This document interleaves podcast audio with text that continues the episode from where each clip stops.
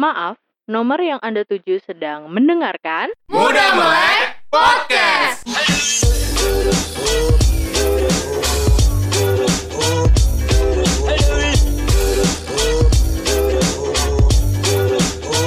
Selamat datang di Muda Melek Podcast bersama gue Dapidos. Nah, di obrolan kali ini, podcast kita kedatangan seseorang yang gemar berbaju Hawaii. Biar berasa liburan terus katanya. Doi ini kebetulan aktif jadi dosen di salah satu universitas negeri di Jakarta. Well, kita nggak usah sebut nama kampusnya. Inisialnya pokoknya UNJ. Nah, di saat yang sama, Beliau ini juga seorang entrepreneur alias running bisnisnya sendiri. Salah satunya di bidang extreme sport dan merangkap juga jadi fotografer dan beberapa rutinitas lain yang bikin capek sih kelihatannya. Apa kabar Pak?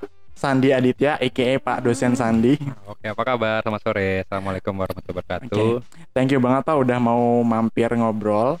Nah, selain full time ngedosen dan tentunya jadi ayahnya Sherry Zelandia Aditya, Betul.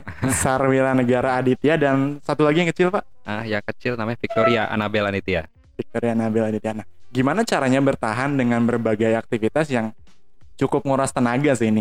Lari tiap pagi, fotografi juga weekend ya, Iya, main longboard juga kadang-kadang. Itu gimana tuh Pak?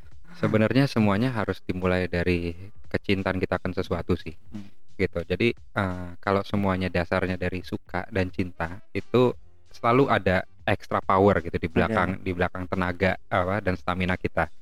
Eh, pertama eh, jadi ayah itu udah suatu kewajiban dan sesuatu yang eh, saya ternyata eh, senengin gitu. Karena kita punya minion-minion kita nih Iya, untuk Minion. bisa uh, jadi upgradean kita. Jadi kalau kita tuh 1.0 dia jadi 2.0-nya. Gitu. Jadi kita bisa uh, sambil ngajar-ngajarin uh, semua yang baik-baik yang bisa jadi lebih baik dari kita. Kemudian uh, eh sini tanda tangannya. Ini ada ma- apa mahasiswa yang minta tanda tangan juga nih. Sangat multitasking nih Bapak ini. Harus multitasking dong. Sini ya. Hmm? Empat. Oke, satu, dua, tiga, empat. Dua lagi. Oke. Sini dan sini. Oke. Udah? Oke, nih. Oke, ada- tadi ta- tadi tanda tangan. Nah. Masih suka nguji sidang sambil potong rambut, Pak. itu juga eh, sesuatu yang emang saya suka lakuin. Jadi pada dasarnya tuh kita jangan kebingungan eh, boleh apa nggak boleh gitu. Kadang eh, banyak aturan-aturan yang di gray area. Terus kalau emang itu terjadi, kalau saya go for it aja. Nanti ketika emang ada yang eh, nggak suka apa marah, oh ya udah sorry gitu. Eh, I will not do it again. Gitu. Jadi santai aja.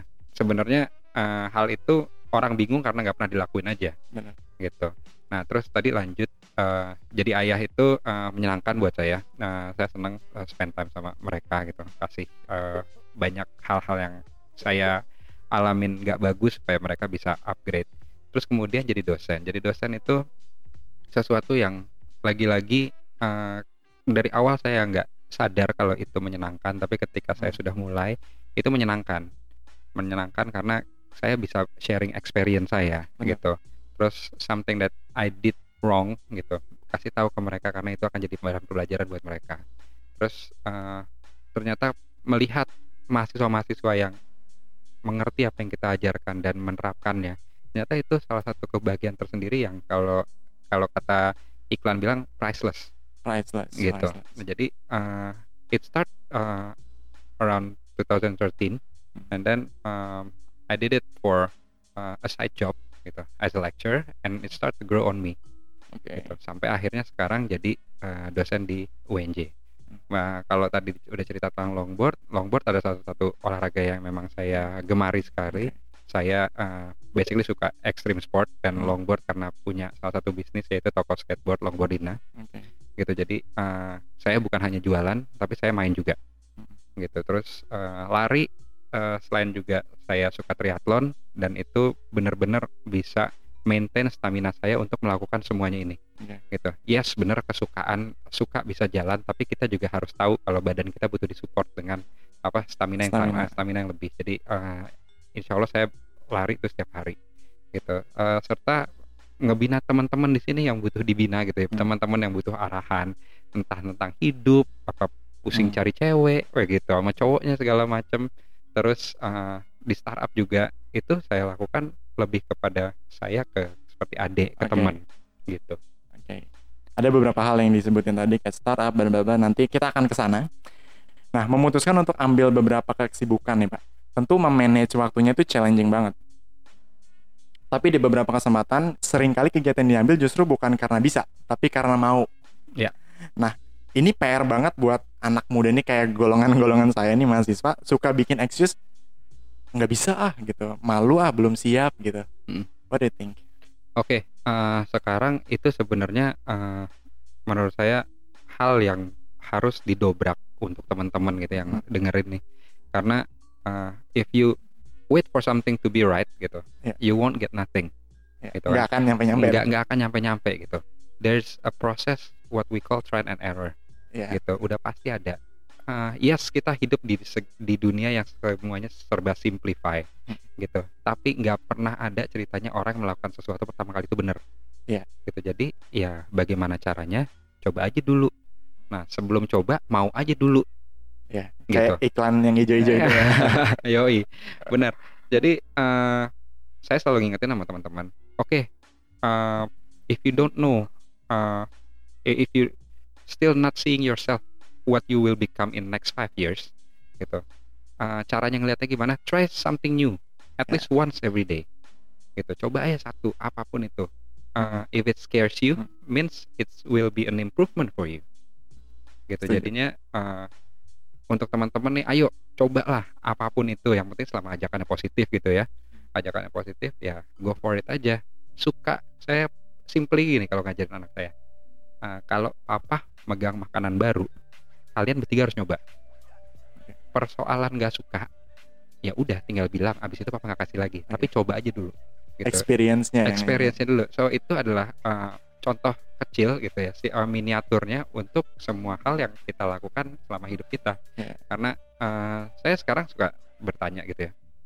Oke, uh, apa yang uh, lu punya pengalaman apa yang seru kadang-kadang gitu Ya. saya tanya sama mahasiswa. Nah mereka suka kehilangan cerita, gitu kak bisa cerita.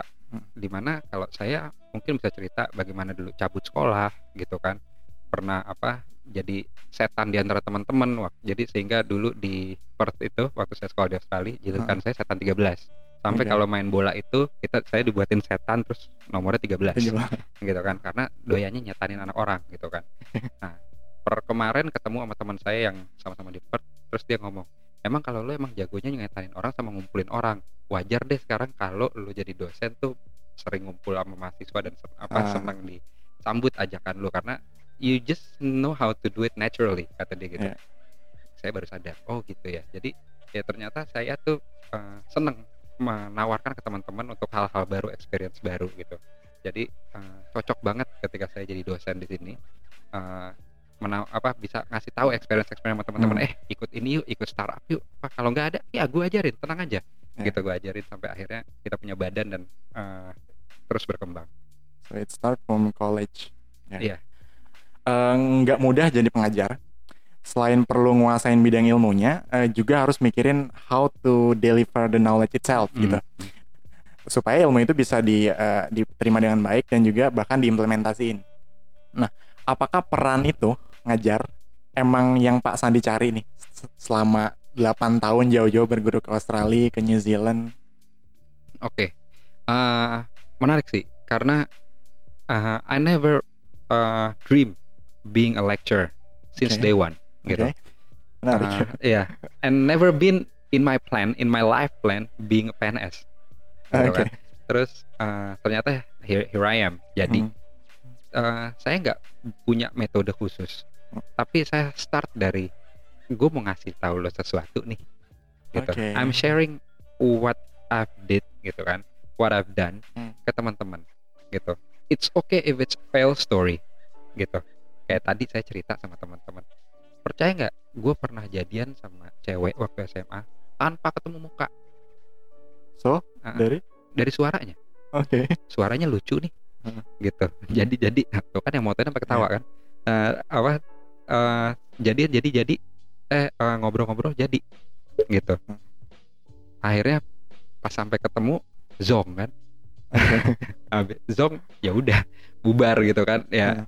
Eh, apa if it's a fail story yes it's a story tapi that's an experience Ya. yang for some reason I I, I proud to tell apa uh, tell to everyone gitu. So ya lo harus coba. And then this kind of skills Uh-uh. need to be built Ya. Nah, jadi kayak beberapa mahasiswa yang suka ikut saya eh, ada cewek dia suka ayolah kejar lah gitu terus ah enggak ah ini susah repot banget gitu Ah. kan karena eh, dengan segala sim, apa simplification yang ada di teknologi sekarang life skill itu mulai-mulai hilang Oke. gitu jadi makanya saya balik lagi tadi saya lebih senang ke sharing a story gitu ini yang gue lakuin nih lo Hmm. silakan coba juga gitu jangan uh, apa namanya overwhelmed with all the information from internet. Yeah. and then you end up doing nothing gitu. Yeah. yes you read things but you doing nothing Yeah. gitu. Enggak mendingan you better doing things gitu.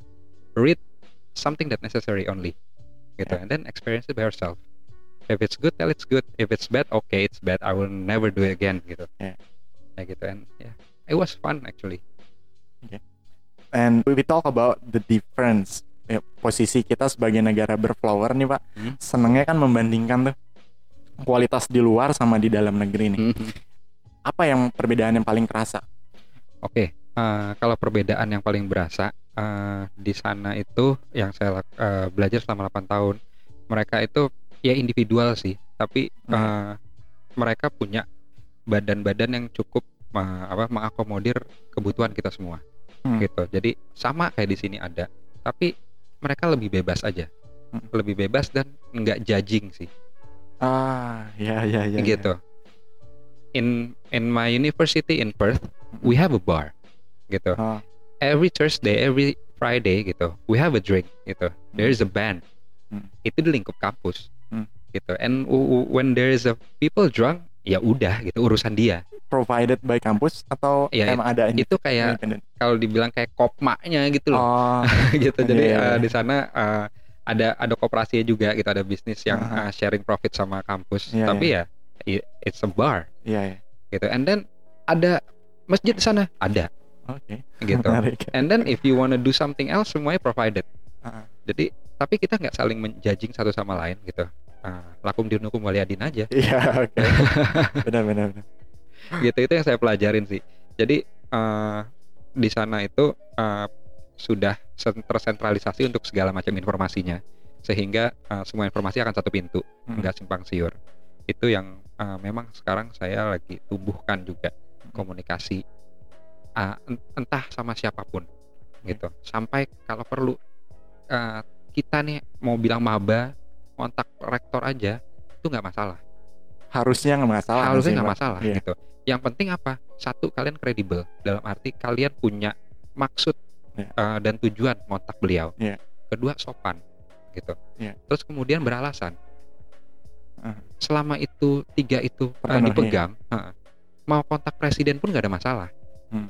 Kalian nggak dibales bukan berarti dia nggak mau bales karena kerjaannya banyak Iya. gitu. Tapi mestinya nggak ada masalah kontak itu. Jadi just don't be afraid Iya. untuk kontak siapa aja untuk ngobrol sama siapa start a conversation gitu kan get to know everyone someone new sehingga uh, semua itu akan jadi lebih seru kuliahnya Oke.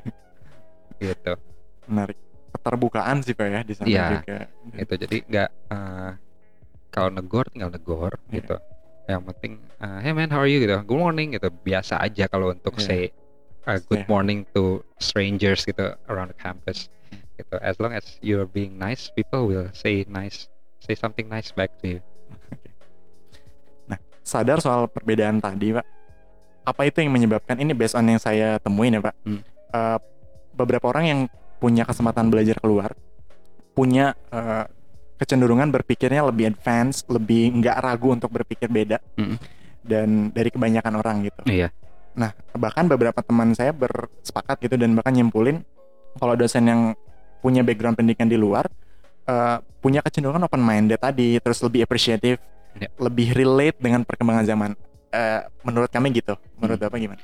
Eh, memang eh, kita di eh, Indonesia ya timuran kita kan sangat menjunjung tinggi norma-norma gitu. Jadi sometimes kita mikirin banget apa tetangga kita mikir apa teman kita mikir gitu kalau di sana mereka uh, berpikir ya apa yang mereka mau sampaikan that's it. Hmm. gitu. Say it if it's right but say it if it's wrong. Gitu. Mereka nggak ada norma-norma khusus yang membatasi sehingga akan lebih open minded Ah. gitu. Jadi sebenarnya di sini karena ada paradigmanya aja gitu. Uh, please Davidos start aja Iya. gitu. Mulai mulailah apa namanya melakukan sesuatu Iya. uh, yang belum pernah dilakukan kalau jelek orang akan bilang jelek oke ya udah salah saya di mana salahnya di sini sini sini oke kalau salahnya jelas dan kita harus Hmm. mau mengakui ya salah ya salah Hmm. Gitu, tapi uh, kalau ya bener ya bener aja kayak contoh kayak saya suka main skateboard keliling kampus Iya. gitu if there's a free time or I got fed up gitu loh with all the works Ah. saya keliling ya orang pada ngeliatin siapa sih ini main skateboard keliling-keliling gitu Iya. kan orang canggung karena that's never been done gitu kan Iya. di UNJ gitu tapi dari situ orang bisa ngeliat oh iya bisa ya main skateboard di sini ya, ya kan? Hmm. of that ya ternyata bisa gitu jadi coba aja dilakuin jangan berpikir normanya dulu tadi selama yang saya bilang balik lagi ke kredibilitasnya gitu maksud dan tujuan harus jelas Hmm. ya terus and then you do it politely without hurting or disturbing anyone Hmm. ya dan, dan punya alasan Iya. Gitu. Pagar-pagar itu cukup itu aja juga cukup ya Pak untuk melakukan hal lain. Maksudnya eh, betul tadi eh, karena kita maluan ya Pak. Maksudnya Mm-mm. kita tuh takut orang bilang ini, bilang itu segala Mm-mm. macam. betul Nah, Ada beberapa nih Pak eh, dosen yang bisa relate nih satu frekuensi sama mahasiswanya. Hmm. Tapi ada juga yang nah mereka yang tahu masih apa yang disenengin mahasiswanya gitu. Tapi ada juga yang komunikasinya nggak seideal itu dengan Hmm. mahasiswa. Nah, em, itu menurut Bapak ya, kenapa ya? Apakah soal usia, apakah soal eh, background pendidikan tadi mungkin? bagaimanapun kita banyak generasinya di mana ya itu pasti ada gap. Sangat-sangat wajar. Uh, ada momen yang saya nggak bisa pungkiri uh, perbedaan zaman ketika saya ngobrol sama orang tua saya. Gitu. Uh, ada tuh momennya. Terus uh, ke bawah pun saya harus jemput bola. Maksudnya I have to do more effort gitu to understand you guys. Ah, itu percaya apa nggak butuh tenaga loh butuh keri- keringat juga Hmm. gitu kan jadi mungkin ada beberapa dosen yang mungkin nggak nyampe tenaganya ke sana Mm-mm. sehingga apa yang dia biasa lakukan ya sudah di situ Oke. gitu sehingga kalian ini mahasiswa terima aja dan berstrategi lah Hmm. gitu karena ingat pelajaran di kampus ini itu nggak melulu tentang akademik Setuju ada banget. ada sesuatu yang kalian pelajari sebenarnya gitu secara tidak langsung tapi kalian nggak sadar kalau itu penting tapi ternyata itu penting banget dan sangat sangat kepake di luaran sana contoh satu time management Ya. gitu kalian diajarin secara tidak langsung loh bagaimana ketika kalian bisa menyelesaikan tugas yang banyak itu sampai akhirnya selesai semuanya di akhir semester dapat nilai bagus Hmm. gitu itu kalian nggak sadar terus kedua manajemen teman kalian pasti tahu dong teman yang toksik mana yang enggak. Iya banget. Eh, iya kan? Tahu kan? Jadi yang toksik tetap ditemenin kenapa? Pasti punya benefit. Pasti ada benefitnya satu dua gitu. Oh dia seru. buat motokopi ya Pak. iya least oh dia seru. Oh dia cakep gitu kan. Minimal ada kayak gitu gitunya Iya. nah itu itu manaj- itu manajemen teman. Terus abis itu kalian diajarin berpolitik gitu. Kalau kalian masuk ke BEM apa segala macam itu udah mulai politiknya Hmm. gitu kalau eh, hari ini saya ketemu beberapa teman-teman di eh, apa namanya gedung G Hmm. gitu ya. Udah banyak cerita-cerita tentang politik gitu. Terus abis itu bagaimana kalian belajar ngelobi? Gitu Hmm. ngelobi guru minta nilai tambah kah? Gitu. Apa kalian pelan-pelan mempelajari karakter si guru? Oh ini nih gurunya begini nih. Begini begini begini. Kalian tahu. Itu sebenarnya pelajaran yang jauh lebih kepake di luaran sana. Benar. satu kalian pasti karena kalian nggak bisa milih bos kalian kalian nggak bakal bisa milih coworker kalian. Mm-mm. so what do you do? Adjust. Adjustnya dengan apa Apa pro- manajemen prioritas time management terus bagaimana kalian berpolitik bagaimana kalian memilih teman yang baik untuk supporting apa uh, supporting sistem kalian. Hmm. nah itu loh yang kalian juga harus melek. Ya kalau uh, seriously cuma akademis doang you won't survive gitu. And then belajar yang gitu-gitunya belakangan nanti pas lagi kantor and it sucks it feels sucks gitu. And then the end of the day kalau ditanya how's how, how's things how's the going Think I'm gonna quit kadang-kadang Oke. pertanyaan gitu Iya, karena iya, iya. ya um, dia udah pusing duluan karena fed up dengan udah udah ke terjun ke dunia kerja gitu dunia uh, grown up terus ternyata there's lot, still a lot of things to be learned ya capek sendiri dan kalau sekarang makanya by riset teman-teman millennials dan generation Z before 30 itu mereka average-nya bisa ganti kerjaan 8 sampai 10 Iya kali banget pak, pernah dengar gitu. Iya. Ya because uh, sebenarnya bukan karena pekerjaan yang salah gitu. Karena pendewasaan diri kita ternyata agak telat. Adjustment levelnya iya, orang itu adjustment-nya. ya. Iya, karena uh, nowadays everything has been simplified. Everything uh, apa semuanya dipermudah gitu Hmm. dengan adanya teknologi. Ya kita lupa proses manusianya Hmm, karena proses manusia itu kan it's slow it's a Mm. slow process it's a messy process Iya. tapi yang harus dilakukan ya gampangnya adalah pros coba gue tanya pertama kali lo nembak cewek kapan apa rasanya hmm. itu rasanya kan sengehe-ngehe orang tuh Iya. kayak mau mati napas nggak bisa apa gimana Hmm. it's a messy process tapi and then after nembak sekali cewek pertama cewek kedua cewek ketiga udah asik dong Iya. gitu kan jadi ya itu adalah uh, very simple ex- example Pembiasaannya sih pak ya. ya latihan Latihan. bisa karena terbiasa Nah kita tadi ngomongin sedikit tentang pendidikan. Ada rencana studi lagi nggak sih pak untuk doktoral gitu? sekarang kalau udah jadi dosen Mm. itu adalah kutukan kutukan dosen harus ngambil S3 Oh, Oke. gitu kenapa saya bilang kutukan karena pada dasarnya uh, I, still love to learn Mm-mm. tapi pelajarannya itu mungkin bukan terlalu akademis kali ya jadi kayak uh, apa namanya lebih ke short course apa Iya gimana iya. jadi saya sendiri lagi mau nyari dokter terapan katanya ada applied Ah. doctor itu ada and then since I got my deg- uh, my bachelor degree and then my master degree overseas I really want to have my doctoral degree overseas as well Ah. gitu jadi lagi nyari and then kalau bisa beasiswa Ya. gitu jadi insya Allah sih akan mudah-mudahan Di mana pak? tahun lagi Rencana kalau nanya rencana sih uh, target saya Kanada Kanada. gitu Ambil? it's either digital marketing, e-commerce, or entrepreneurship. Oh. Gitu. Most likely entrepreneurship sih, because it's a very general and a hype pelajaran ya, sehingga Iya. bisa masuk mana-mana. Gitu. Uh, ya hopefully lah, doain, mudah-mudahan saya kuat. amin amin.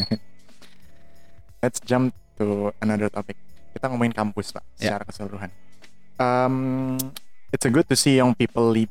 Uh. Kalangan muda tuh udah mulai kelihatan nih mimpin, bikin sesuatu yang impactful, terus uh, jadi tren positif nih hal-hal kayak gitu sekarang.